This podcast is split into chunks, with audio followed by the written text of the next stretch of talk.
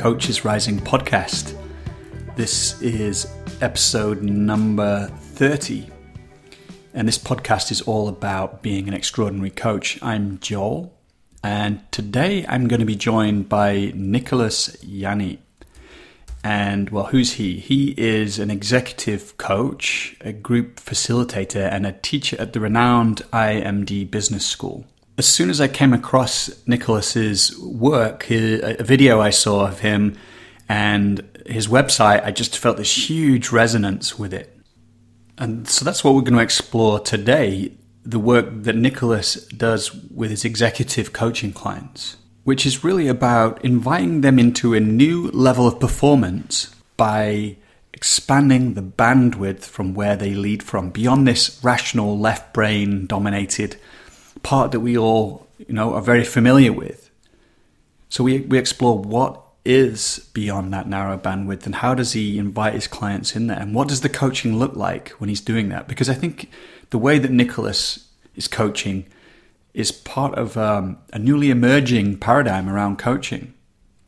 So he's going to talk to us about how he attunes to his clients. What are the components of deeply attuning to them so that almost it's as if their interior becomes feelable to him. So, a little bit more about Nicholas. I'm just looking at his uh, website here. It's a cool about page. He's got his whole kind of life story with pictures in it. Um, so, uh, let me scroll down. He's got a really interesting background. He's been involved in music, traveling out to places like Africa to learn percussion from master percussionists. And then he worked in theatre for a long time and explored theatre as a spiritual path. And then later on, he was training more recently with uh, Thomas Hübl, who is a teacher that I really respect, a very fresh voice in the in the spiritual world. If you enjoy this podcast, I would love it if you would share it. Uh, you can do that by heading to the individual podcast page and clicking on the share button there or just emailing people. I just want to get as many coaches in the loop about this podcast as possible. And you can find more podcasts like this one at coachesrising.com forward slash podcast. Let's dive in. I'd, I'd just love to ask you to start with what you think the essential shift that leaders need to make in these times is. Hmm. small question, you know. Just a small question. you know, um, let me just kind of dive in and, and one essential way that I believe the developmental process has to occur, and which is the core of my work, is what I would call top down and bottom up. And so, and a leader who, the leaders I work with now, I think it's partly the time, very much as you've said, and it's definitely my development. They get this, and we go very deep. So, top down refers to meditative mindfulness practice, right. which in everyone I work with becomes more or less daily. It's a sitting practice, but it becomes much more than that. It's it's a moment to moment practice, and we, we can dive more into what that is if, if you mm-hmm. want later. But that's the top down approach because that's bringing in a more and more spacious consciousness. And I'll say more about that because that's so important. Then the the bottom up, which is I wasn't I don't know if I'd say it's more important, but it's easily as important. That's where we work with all the unintegrated emotional material. Mm. So we dive right back into childhood, and because of the nature of the training I've been doing these last few years, we also dive where when we're ready into ancestral streams of energy and in the most interesting cases, and I'd love to talk to you with you about this, um, because I'm doing some work with some very senior African American leaders, we dive deep into the collective trauma mm. of the African American experience. So that's what I call bottom up because it's like we're, lit, we're, we're little by little, um, we're little by little creating enough presence together that those buried layers can come into our feeling awareness. Mm. And then there's a tremendous kind of, ultimately, I, I think of it as restoration. It's like a restoration of our whole nervous system mm. through, because when there are so many unintegrated layers, our nervous system, by definition, has to be contracted to maintain that. And it had to be, we needed to do that when we were younger in order to um, de intensify experiences that were too much. Yeah. So our nervous system had to contract in order to be able to move forward. And people become very functional, even though they're sitting on many layers of unintegrated um, emotion or even trauma. Yeah. So, in order for leaders to reach their fullest potential, we need to work top down and bottom up, and and mm. it's a very beautiful process. And I, my work already, I think, for many years went. I think most people would have said it went deeper than most executive coaching, but now it goes way deeper. Mm. And I love on your website, you're clearly gathering people who are working at these new levels of depth. I, I was very, very excited to see that. Yeah. Well, uh, I, would love to ask you about this top down and bottom up, but first, I think I'd love to speak a little bit more about why do that? What's the outcome of that? You know, you said that okay. people reach their fullest potential. If we set, if we get that clearer, I think, for people listening. Okay, great. then we can yeah. say, oh, yeah, and this is now why we do the top down and bottom okay. up. All right, very good. So let's let's go back to what I spoke about in that talk, because the way I see it, um, we're conditioned to operate in what I refer to as this narrow bandwidth, and that is literally how we think about the world, it's how we experience the world, and it's a narrow bandwidth that's very left brain dominated, very rational function as the dominant function. And obviously, it has its importance and its value, but there's a massive amount that it's missing. It's, for instance, as we all know, the world's getting more and more complex. Mm-hmm. And the rational linear mind wants to reduce everything to certainties. That's not the way to meet complexity. It requires us to be in a much bigger listening. So even if we take the topic of listening in leadership, because in my understanding, listening means I feel you. I don't just listen to your words. I'm available, I'm spacious, I'm receptive. And when a senior leader gives someone even two minutes of that kind of quality attention, that's huge. Mm-hmm.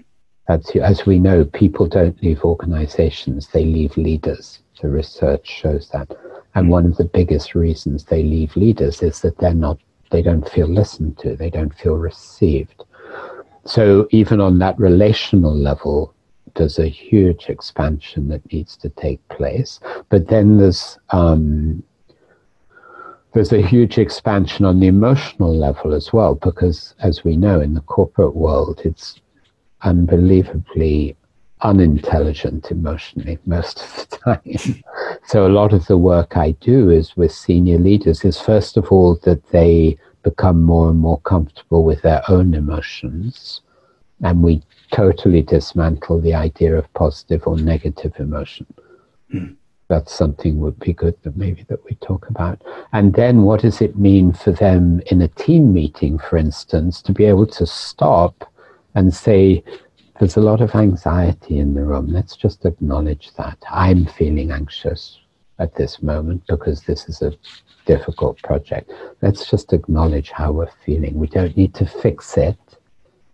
We don't need to try and make it go away. We just need to include it. Now, that's a big step for many leaders to be mature enough in their own development to be able to do that. And what I hear and time and time again is when leaders do be, begin to be able to do that, it makes an enormous difference to people. Makes an enormous difference to people's connectedness, but it also, very importantly, whatever we include in an intelligent way, it relaxes the individual and the group nervous system. And then much higher level of thinking comes in.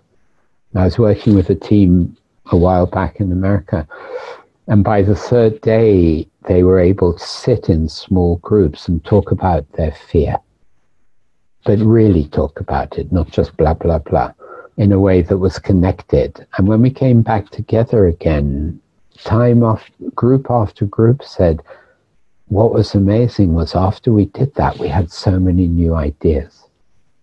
So this is all, I see all of this as energy work. Yeah. We're needing to work with the unintegrated energy, and then our nervous system settles, and then much higher levels of innovation and intelligence come in.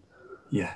So I think I've given you multiple reasons. Yeah, no. Why why this is so essential. Yeah. For senior leader. Otherwise, they're in the old paradigm, command and control. It's just yeah. not enough. It's not good enough. See, see what you just shared there is the the key for me. The the idea or the shift that I would love every leader and coach to get. Yes. And I feel that it's it's like we, we hear a lot about the VUCA world, and it's often painted in a negative way. You know, like we're, we're, we're under stress. There's this tension, right. but what people don't name so much is the the gift of this exactly. complexity is that it's yeah. it's like a leadership dojo that's inviting us into this paradigm shift so yeah, that's that's why i say that i think you know the, the time is now for this because this to some people in the old paradigm the, the way we're talking about leadership might sound a little bit like uh, spiritual or or, or um, even woo woo or something you know but it but it's not it's not. It's absolutely not. If it's presented in the right way. I mean, I teach at the IMD, which is, you know, the number one business school. And I have groups there of multicultural groups, and they get it. They get this. I just got the scores from my last group there. It was like 4.8 out of 5. And, you know, I'm really turning their world upside down, but they get it. Right. It's all about how we communicate. I, I, I guess, like you, I'm sure through many years of experience, I know how to talk in a way that's not woo woo. Yeah. But it's also about a transmission of presence. Yeah.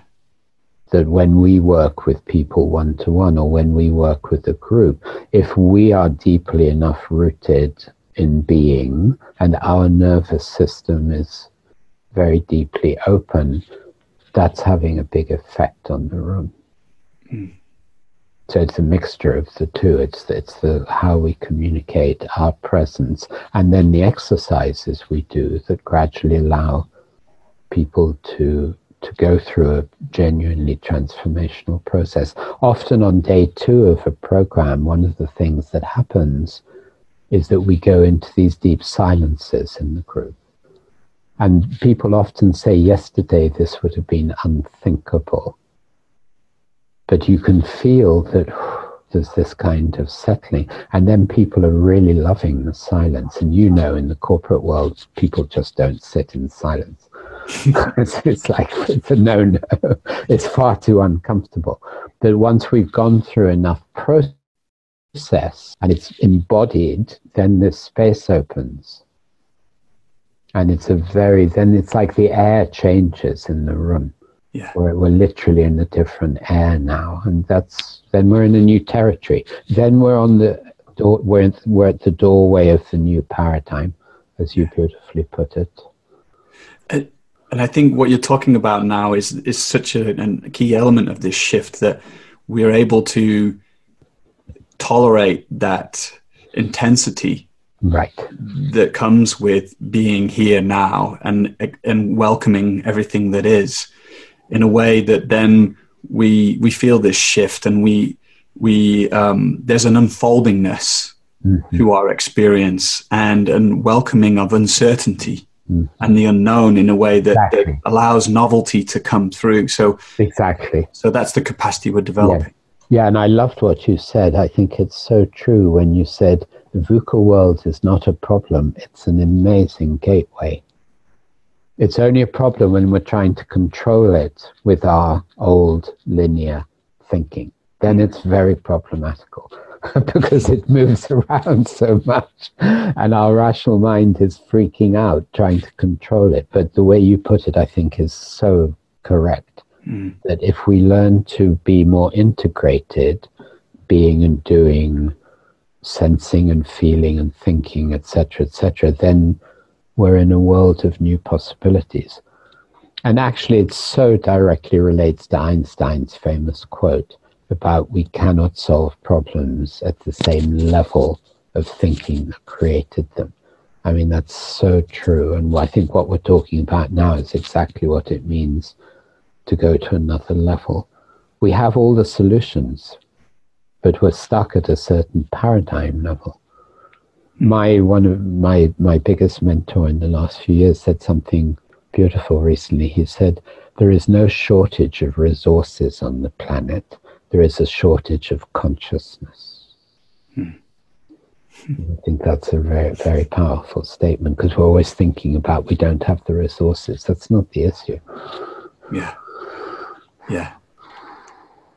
Um, I want to ask you about how do you introduce this work to your one-on-one coaching clients and to groups as well. I liked how you I saw you do that in the videos talking about performance, but um, I think that's for me still something that I'm working with. Is like how do I emphasize the importance of working in this way or articulate it in a way that creates a buy-in to people from people. Mm, mm-hmm. So there are similarities and maybe some differences, whether it's one to one or a group. Let's take one to one. What usually happens when I'm about to do a corporate engagement, also because people seem to have settled now on a 15 hour contract, which I think is good. So it's a serious engagement. So we always have a chemistry call. This seems to be a kind of common agreement as well to check. And I think it's good. So in that chemistry call, I will first of all ask them what they think they need to work on. And then I will say, uh, um, I will find the, I, I will basically communicate to them that we're going to do a deep dive that we're not just going to be looking at a behavioral level, we're going to be looking at like what is there in a structure and what is there and we're going to go back to their childhood. I mean, I will use some of the language we've used now about narrow bandwidth and so on. And it's very important, this, because I would say four out of five say, yes, I want to do that. I want to do that. And that's very important because that means they're signing up for the journey. Mm. And occasionally during it, once we started, I have to say, just remember you signed up for this. Because sometimes we do go very deep. and every so often there's someone for whom it's it's not they're not ready to do that. And I and I think great. I'm very pleased that we had this call because if you don't feel ready to do this, we shouldn't work together. So that's really good, the chemistry call. Um, some people, within 10 minutes, they say, Yeah, yeah, yeah, I, I, know I want to do this. It's really interesting. And I do agree with you. I think there are more and more people mm. ready to do that. in a group process, um, it's similar, except that I start more with, I usually start with the idea of the bandwidth. And I also very quickly start to talk about being and doing, and I draw a kind of triangle on the board with being and doing. And, but it's also from the beginning because I, I, I, I, I slow down a lot. I'm basically down regulating their nervous system. So I speak slow, much slower than they used to. I I use silence. I don't use silence. I'm naturally pausing. So from the beginning, there's a kind of transmission going on. Mm-hmm. Yeah. I hold the space. I really hold the space. And within an hour, I have to say, like at the IMD, they're totally engaged. And often within an hour and a half, I'm part of me is thinking, this is an amazing conversation we're having after only an hour and a half. And I do think it's going deeper and deeper. And I think that's a mixture of what you said about the changing times, and it's a mixture of my development. I mean, I just to say I feel I'm learning and developing faster than at any other time in my life at the moment, which is very exciting. And I well, feel how come like um, I've I've done an intensive five year training in the last five years with a with a very very special man. Hmm. Um, Would you be willing to share, or is that? Yeah, it's a it's a he's a spiritual teacher called hmm. Thomas Hübl. Oh yeah, sure, yeah, I know Thomas Hübl's work. Yeah, fantastic. So I, so I became like yeah. really close with him, and actually helped him launch his whole online work, and helped him launch the Pocket Project for collective trauma. Yeah. So I've been like really, really close because you can be more or less close to him. Yeah. So that's been. I'm just beginning now to to feel the full effect of that work in a way, and it's streaming into my work, and it's an it, it's it's been an extraordinary training. It's opened. It's actually really transformed the whole way I experience the world and, and the way I experience people. You know, he used to, I used to watch him work with individuals in front of a group. And I was literally like, how are you doing that? I, how are you going so deep? I don't understand how you can see people so deeply. All I can say is that I understand now. I, I can't do it like he does it, but because he says something very powerful, which again I heard for three or four years, and I thought, well, that's an amazing idea. He's he always said from the very beginning, all the information is there about an individual. He even says bigger now, he says we living in an omnipresent information field, but we're not tuned into it. So all I can say is that my perceptual range and attunement has rocketed. And that's transformed my work because when I'm working with people, I'm feeling them at such a more subtle level than I could a year ago. And it's increasing all the time. It's, it seems to be like a river opened and it's flowing more and more strongly. And I'm sure it's a result of this yeah. immersion with him. Does that make sense? It does, absolutely. It's, um, it's extraordinary. That's the yeah. information. Yeah. And and it's and it's effortless. It's and it's and I've just finished this training course, offering this training course, and we've been I've been training people in doing this. I mean, it's a long journey, but it's been a fantastic course because we're really, it's opening a very new paradigm of what it means, for instance, to how we listen. What it means to really feel people on multiple layers, multiple layers, and, and it's a, it's a direct perception through our nervous system. It's like the person's interior becomes feelable really feelable. It's it's very beautiful as well, and with enormous precision. Because one of the things we say, or I say in this work, is that we we absolutely need to realign word and energy. So what I mean by that is, if you ask most adults, so what are you feeling right now? They they have no idea. Yeah. And they start talking. So there's process here, which is what they're feeling, but their words are somewhere out here. Yeah. So, in, and this is, by the way, in the one to one coaching, this is a core principle that we spend a lot of time learning to bring my words back into alignment with what I'm actually feeling. Now, for that, we have, it helps to have a very simple emotional map. So, our core emotions are fear, anger, joy, and sadness, with all the multiple shades and intensities within each of those.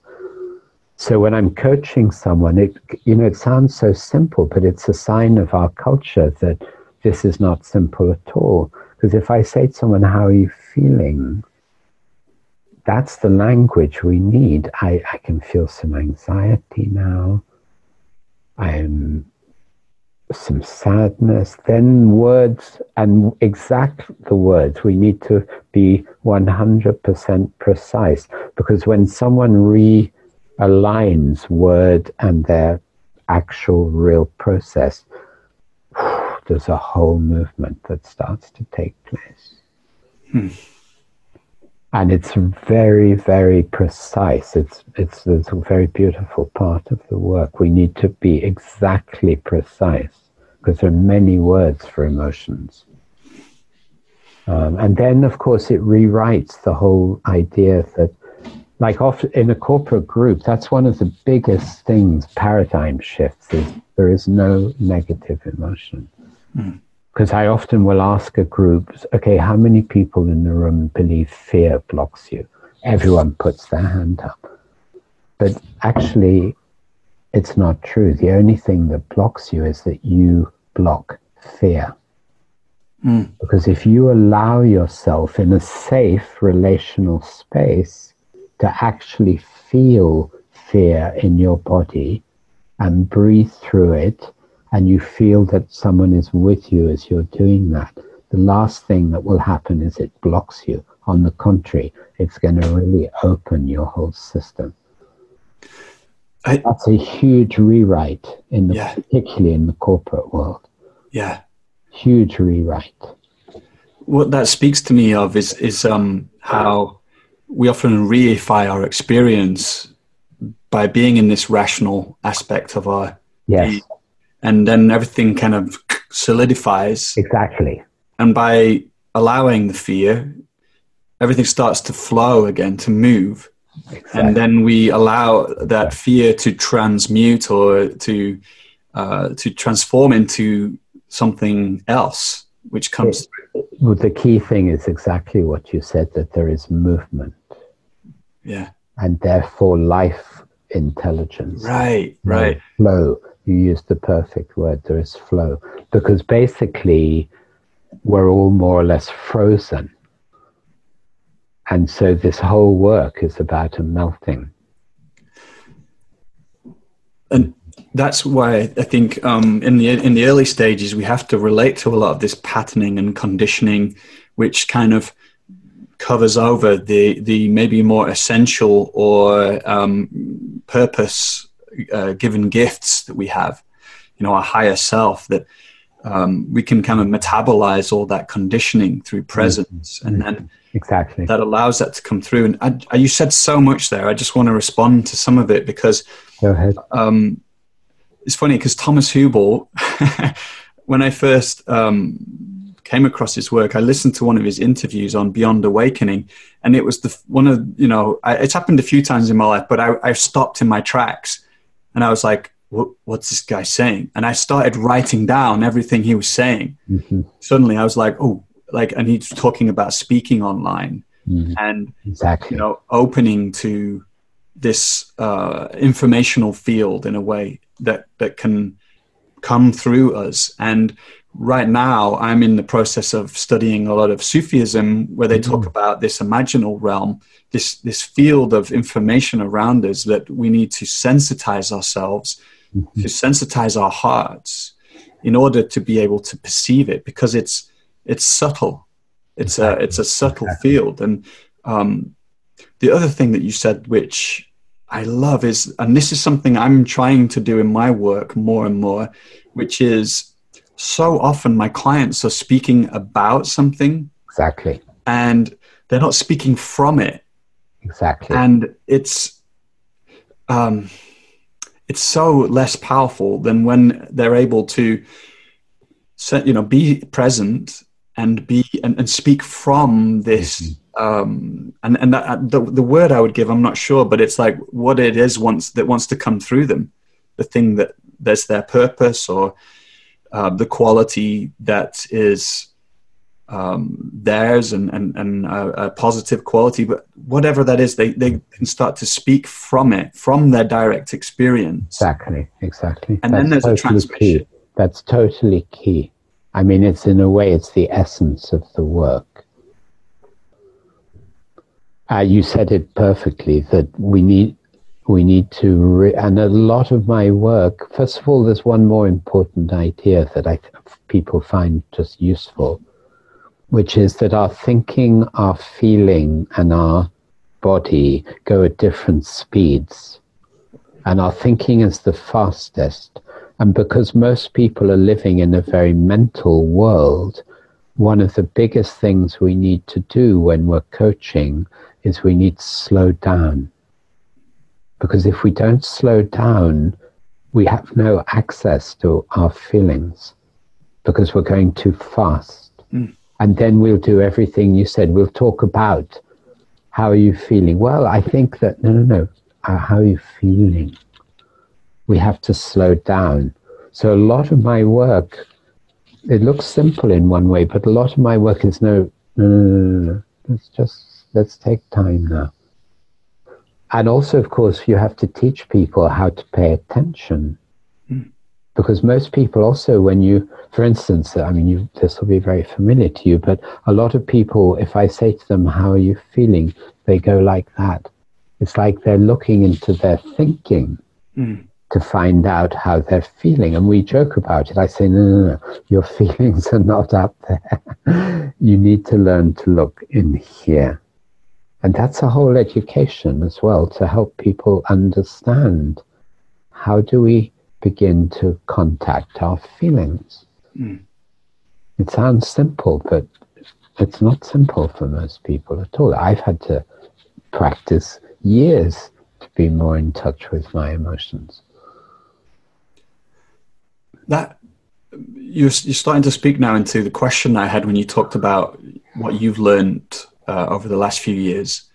You know, this attunement, right? I think is right. is like really key. Like, you know, that we are a sense, we're sense organs, and we can um, attune to our clients. So, could you tell me a bit more about how that goes for you? Like, how, um, mm-hmm. you know, the kind of depth that it's creates for you in your coaching and how, how you actually do it. And I get the one answer could be, hey, you know, it takes years of work, you know, and, and hard and you and you refine and refine. But then maybe you could talk about it more phenomenologically, like in the moment, what you're doing with your client. Mm-hmm. Mm-hmm. First of all, it's true. It does take years. but anything worthwhile takes years. Um, yes, so there are two two very important components as I experience it when I'm coaching well and what I've been trying to teach on my course. The first is is more the top down. I call it a verticality, which means I need to be residing in deep spaciousness. In a way, I need to be space. Mm-hmm energetically. Now, this would sound very abstract to some people, but I think we both know what I'm talking about. So I need to, this is the meditative practice.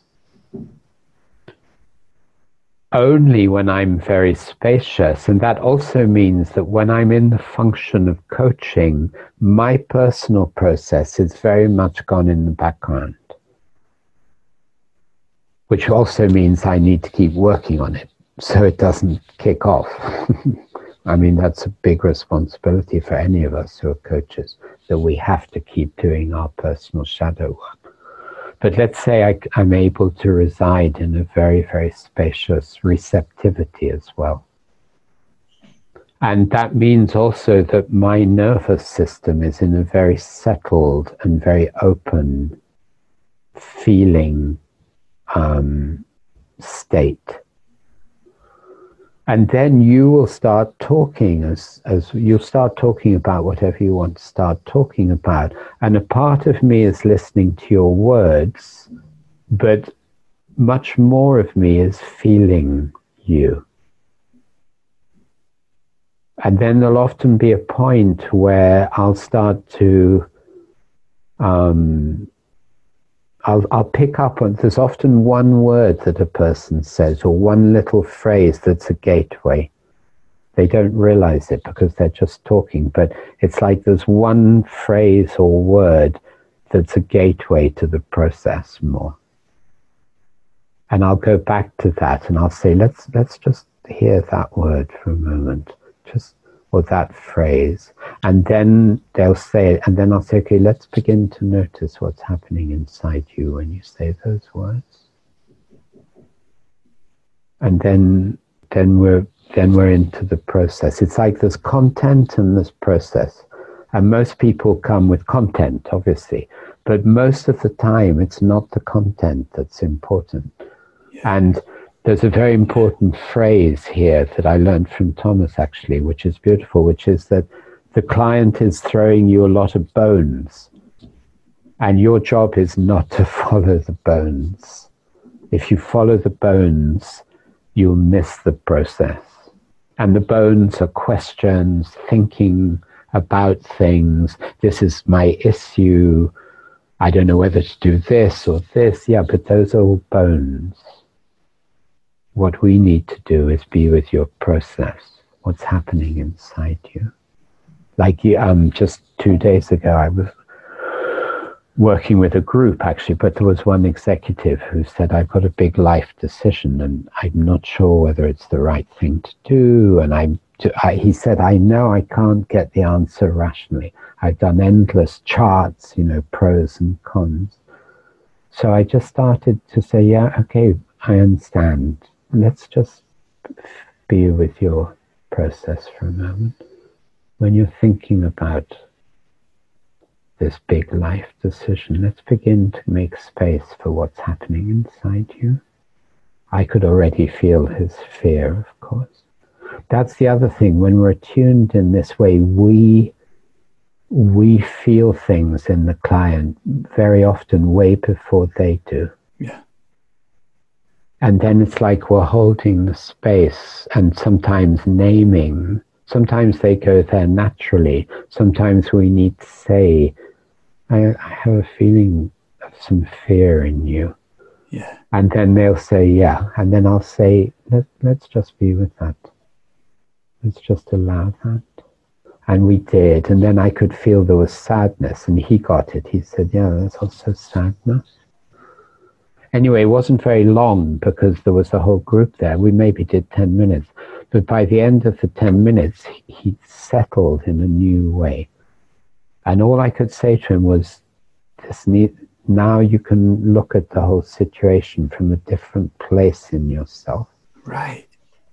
Not just with the rational, which is obviously important. You need to do all the analysis, but ultimately the decision has to come from a deeper place. Um, yeah, so not following the bones is very important because we can get so easily distracted by questions. And so I'm in a very attuned to what's happening in, in the person. And then so it's often also, it's like an archaeological process Um, and this is where it can go very deep over time. I'm working with one um, African American chief exec. He's in charge of 70,000 people. And he has an incredible commitment to inner development. We've done 30 hours, and he just signed up for another 15. So we went all through his childhood, and there were big topics with his father. After two or three sessions, he was crying like a baby. He'd never done that we used to joke, have you got the tissues ready? but it was so beautiful. Anyway, there was a certain point where I could feel a much deeper layer of the archaeology coming into our field. And it took me a while to figure out how to even name it to him. But I took a jump at one point and he got it immediately because suddenly we were touching the African American trauma. Mm. Yeah. And we were touching the layer in him where, despite him being so successful and so admired, deep down, he doesn't feel he has the right. Mm. He's carrying this core feeling of castration he used that word. And then we were in like such a deep energy field. And we just, there's a very, very big part of this, which is the relational space that I'm with him. I'm giving him my unconditional presence and everything you feel, I'm, I'm really feeling with you. Not, I'm not just saying that, I'm with you. So there's a huge healing that takes place because in those levels of trauma, we're totally alone. Mm. So to have someone with us in that is a very big part of the, restor- the restoration process. Mm. And that we can never say how long. It's not about time. It's just that we keep working, we keep working, we keep working. Mm it's been an amazing process with him, and we're still very much ongoing with it. Does that? I, I mean, I'm yeah. trying to answer your question. No, I do. It does totally, and it touches me. You know, I mean, I I feel as we talk, uh, I feel myself dropping, and um, mm. touches me to hear you share that story and uh, see how that could be playing out on both such a, a, a, profound level but subtle level with somebody and that we're all exactly. carrying these around in exactly, some way. Exactly, we all are. Yeah. yeah. yeah. And the ancestral streams as well.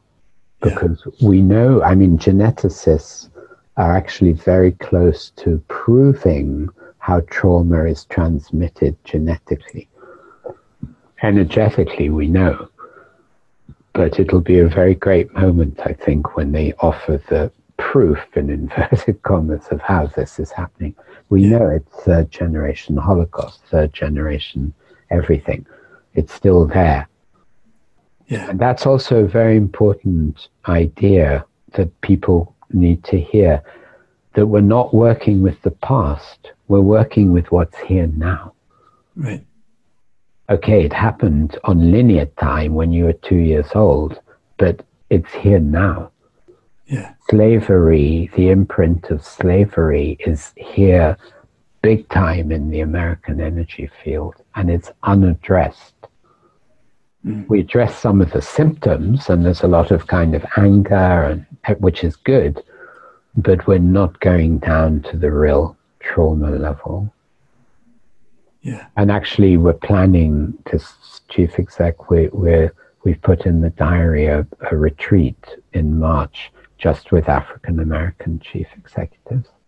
Mm. And I want to bring this trauma work to them. Yeah. Yeah. Yeah. I, I'm, I love how coaching evolves to include all these um, depths that are available to us and yeah. the, the, different perspectives we can take you know the different ways that we've been conditioned by not just our families but our cultures and mm. our the the um, communities we've been in, but also by the larger kind of narratives that exist exactly, exactly. move through us like waves, you know, Exactly. uh, over time. So, um, and I'm I'm still with also this sense of the way that you work with people when they come out of the rational and this depth. And um, something I've noticed in my clients often is that, it, like when they come out of the rational and include that, but when they move into this felt sense of knowing, and we begin to follow that, Mhm. that there's a sense of um, maybe scarcity or agitation, the sense of there's something wrong that's operating and Mhm. something Mhm. fixed. And as we move out of that, that it often lives in more of the rational into this depth. It's like the the answer just arrives. Like, and it, it they don't need to answer that question Exactly. that they came in with thinking Exactly. that they wanted answering. Exactly. It's like they connect to this felt sense of knowing or um, or clarity that then reveals to them what the next step is or what they need to do. And it's a very again, it's this new paradigm for me. It's a very different way of we're not fixing problems, you know. We're, not, Exactly. Exactly. we're, we're like we're we're almost like um, learning to harness this inner knowing Mm, and this presence that Exactly. flows. yes. Yeah. Yeah, beautiful how you put it. Yeah. And it is a huge paradigm shift. I Mm. mean, huge. Because the whole old paradigm is we fix everything with our mind. Um, one thing we didn't, although we are talking, we have been talking about this, but you know, at the beginning we said like this top down and the bottom up, and so um, in a way you, you've been talking a lot about this unintegrated material, emotional material, and and and um, trauma, collective trauma, and then spacious consciousness as well. We spacious, talk more about that. I yeah. I mean, um, Yeah. that's what I was going to ask you. Okay, like, I think yeah. that might mean different things for different people. And so, what does that Okay. mean to you? Yeah. Okay. Good. Yeah, because it's a very essential part. Um,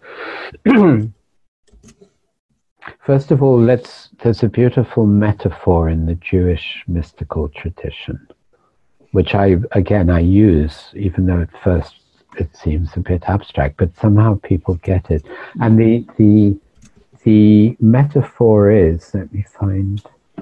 If I open a book, I only have a, my notebook here.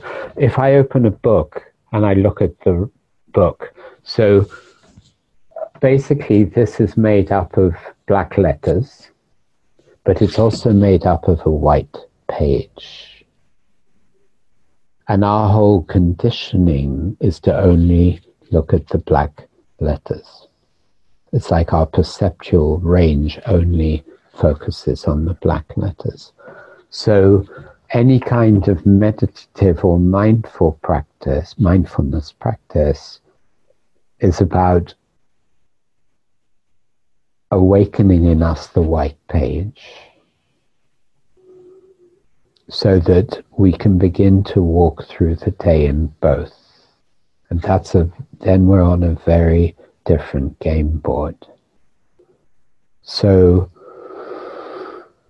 we do that through, well, interestingly, I mean, people, it's very interesting when I speak that now, it lands in people because then I might say, just think about the last time you had even some deeper moment in your life where suddenly you were feeling more connected with everything, or you were in a kind of deeper silence in yourself. And most people can remember some moment like that.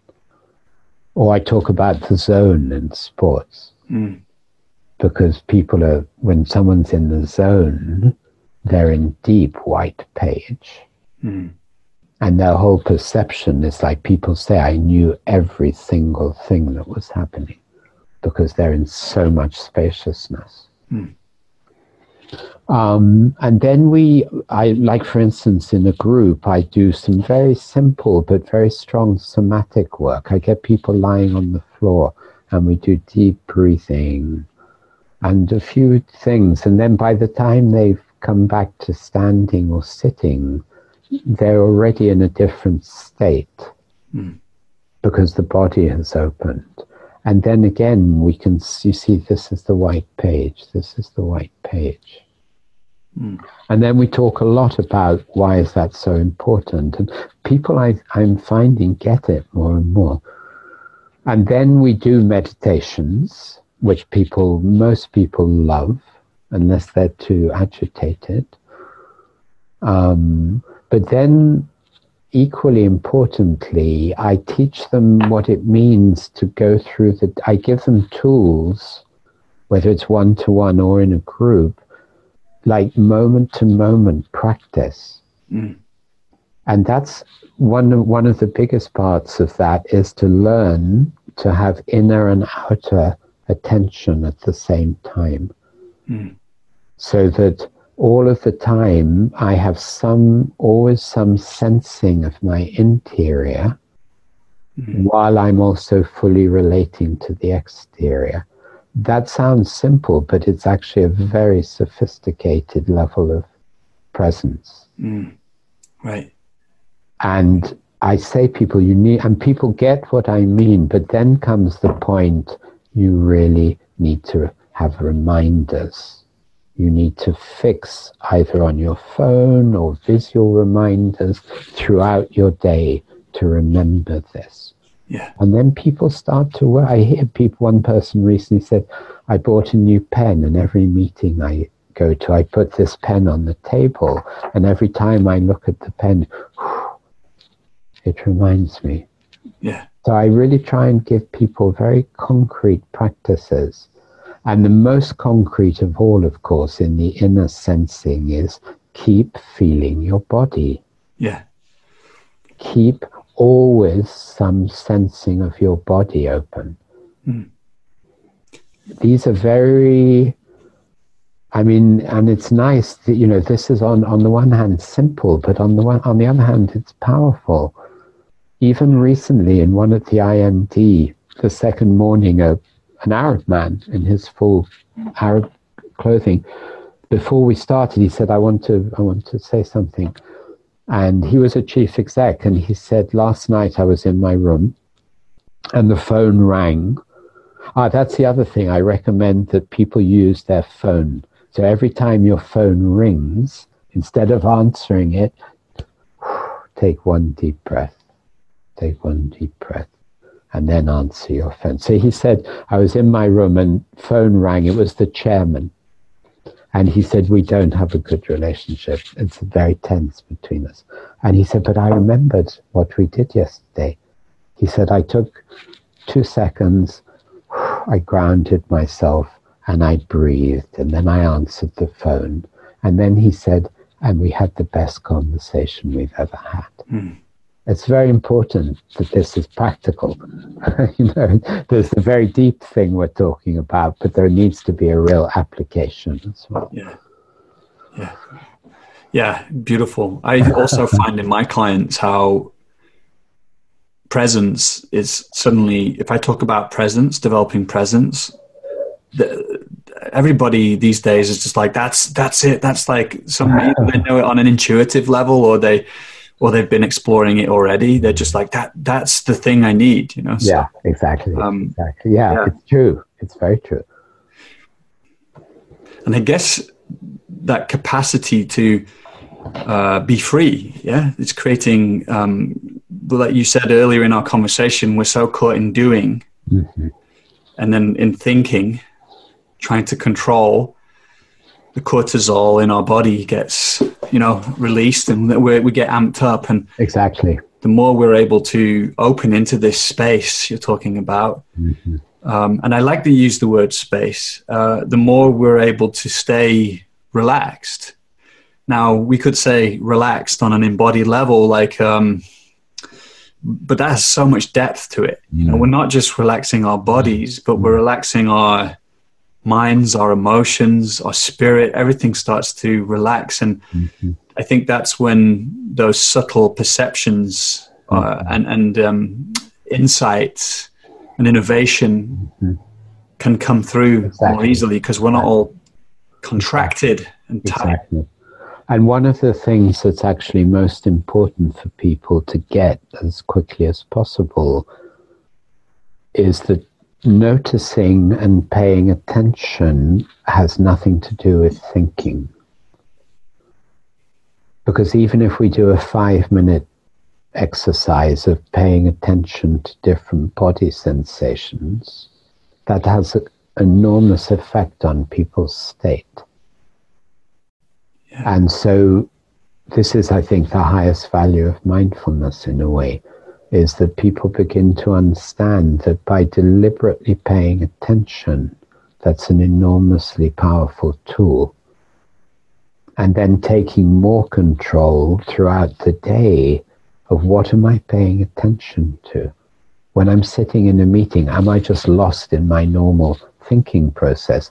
Or am I, do I have a deeper quality of attention, both inside myself, but also to what's happening around? Yeah. Then that people really get this, they really get it. Hmm. Am I present? To keep asking themselves during the day, am I present? Meaning, am I noticing what's happening? Hmm. Rather than being in a kind of semi coma, basically. There's, there's two questions I want to ask you before we finish. Um, one is just coming back to what we were talking about before about when you're with a, a one-on-one client and you are, you know, you, you kind of following this thread in a, in a way. That's the way the way I describe mm. it. But you, you may hear a word that then you go back to that and then you kind of stay with what's you know what is that and then it, mm-hmm. something else shows up and mm-hmm. so I, I, think my question is um, what's happening in you uh, like and what are you could you talk more about what you're perceiving like these subtle layers? Like you did speak about that but I, I, I like you know that's what i love about doing these conversations is mm. i share it with the com- coaching community we have but really you know mm-hmm. it's kind of almost selfish uh, motive because i love but, but, it's a great question. It's a really good yeah. question so i want to know for myself. Yeah yeah. So what's happening? Yeah it's a really good question what's happening in me more and more and more and more is that i'm very subtle changes are taking place in my nervous system as a result of what's happening in the client. It's like i'm locked into them and the moment something starts to, let's say I can feel a, a sadness in them, and then they're ready to connect with it, even even just the beginning of it, my whole I, I get a lot of subtle sensations happening in my body on a very subtle level, which absolutely are a mirror of what's happening in the client. That's the clearest I can say, but it's very tangible. Yeah.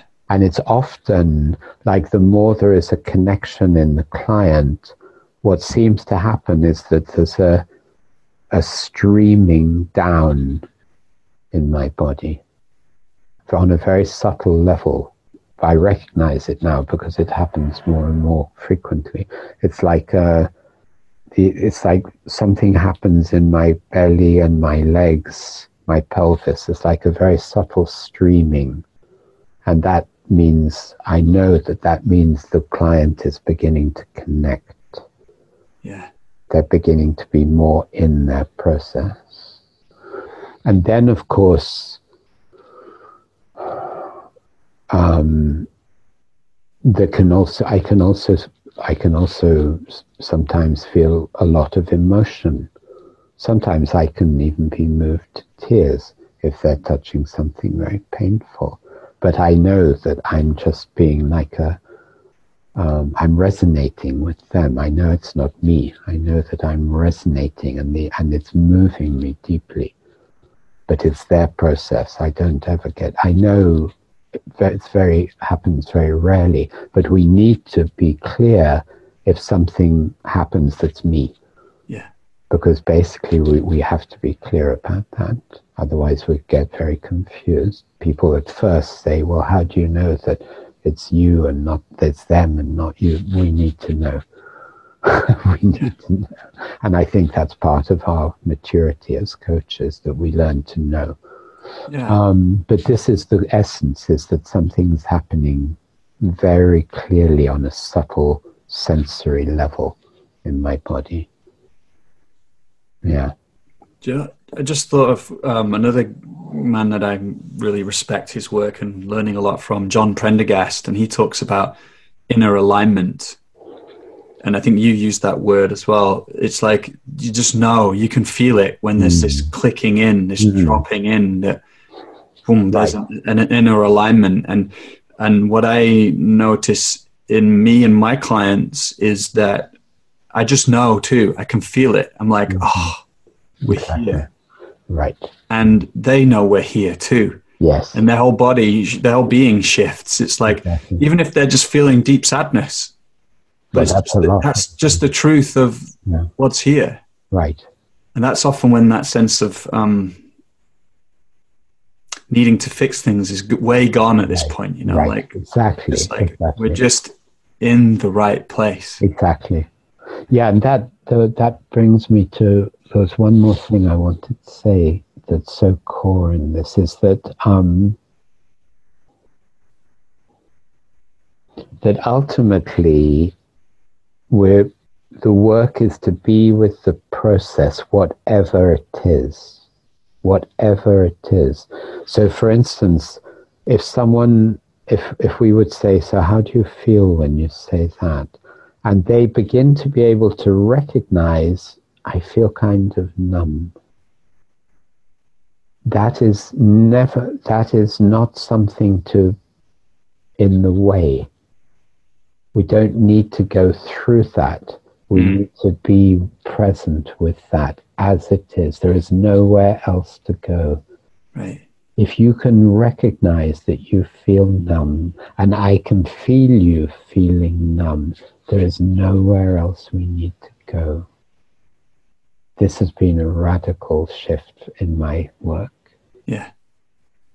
And similarly, if someone, as they sometimes do, touches a kind of deep emptiness, not in the way we would mean it, like with a big E, but more like a painful, bleak desert inside, we don't need to fix it. We need to feel it together mm. And just stay there. Maybe you feel despair. Let's just let's give that let's give that a place now. Let's allow ourselves to feel that. Hmm. Which is so different than a lot of coaching, yeah. Of you know, course, it is about fixing, fixing. Yeah, yeah, yeah. I've heard fixing. I've heard other coaches talk about that too. About that's part of the work in the beginning is is helping people shift because often the things that people want in the coaching it's actually coming from that sense of lack of course that oh if i get that job or exactly. if, I, yeah. if i if i get that confidence yeah. Or, yeah. then i'll be okay exactly so exactly, exactly. no let's feel the lack which is like you, can, you know people don't want to pay for that Well, yeah. the, the, the, last question I had was you because you talked about like help learning to feel the whisper of higher potential. Mm. And I think you know maybe maybe your answer to this would be similar to what we've just been talking about, but I want to ask you like how that shows up for you, like. Yeah, and I think you you said it very beautifully at some points in our conversation that when there is enough settling because there has been enough alignment with process. Sometimes, yeah, this is it's an interesting. Sometimes, as you said, there's like a different kind of knowing comes. Sometimes, again, referring back to what I'll be feeling in me, sometimes this chakra opens. Mm. I can feel like, oh, wow, some kind of very higher frequency is coming in now, and that's connected to the higher potential. And sometimes we can sit with that. And but my feeling is, and I, I do think you touched on it, is that when everything gets more aligned and more settled, that naturally we naturally start to come to a topic of purpose. Yeah we don't need to get to it. We can't get to it from here. It's like because it's the core of who we are. It's the core of who we are. So my sense most of the time is that that emerges very naturally as a result of the work. Yeah. Yeah, that fits for me too. That mm. it's like those essential qualities or that sense of purpose. It's it's a deep it's a depth that emerges once we've felt the the I don't know if I say it's in the stuff that's in the way, but once we've yes. been able to meet ourselves and include everything, it, it like we said we talked about flow before. So like yes. things start to flow, and then exactly. this at some point will flow through. Right. As a result. Exactly, exactly. Because it's a bit like that that could be one of the ultimate bones when someone says, I want to find my sense of purpose because if you already are saying that, it means you're not in your flow. Mm. And we don't need to start engaging with you trying to find your sense of purpose. We need to look at where, what, how come there's something not in flow with you. Mm.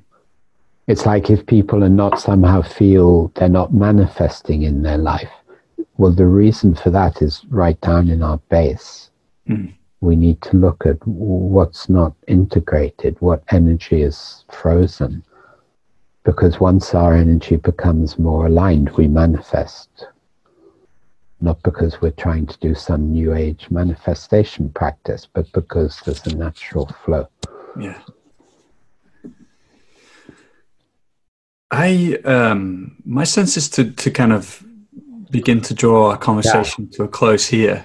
Um, and I, yeah, and I think um, you know, like I'd love to speak again sometime. Yeah, absolutely, Joe. Yeah, absolutely. I think we could talk for hours.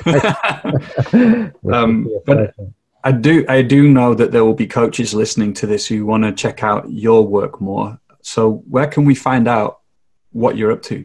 Thank you. Yeah, I'm just actually um, a new website is being built as we speak, which will be ready within, I think, 10 days. So it's www.nicholasjanni.com.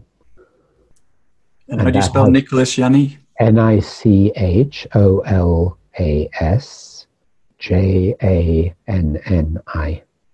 Yeah.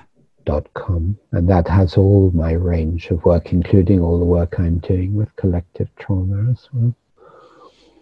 Well, I just want to wish you all the best and a big thanks. I, my heart is feeling very um, sweet right now. Yeah, me too. Yeah, it's really lovely to be able to have this depth of meeting. Yeah. Hello, it's me again. It's Joel. This is the outro, and I'm going to tell you again about my desire for as many coaches as possible to know about this podcast. So, if you are inspired and you feel like sharing it, you can just click on the share buttons you find on the individual pages. And you can also uh, write a review on iTunes. That would be awesome as well. And you can find more podcasts by heading to coachesrising.com forward slash podcast. And you can also see the cool programs that we offer coaches, their online training for coaches. So I hope you have an amazing time in between now and whenever you next hear my voice. 拜拜。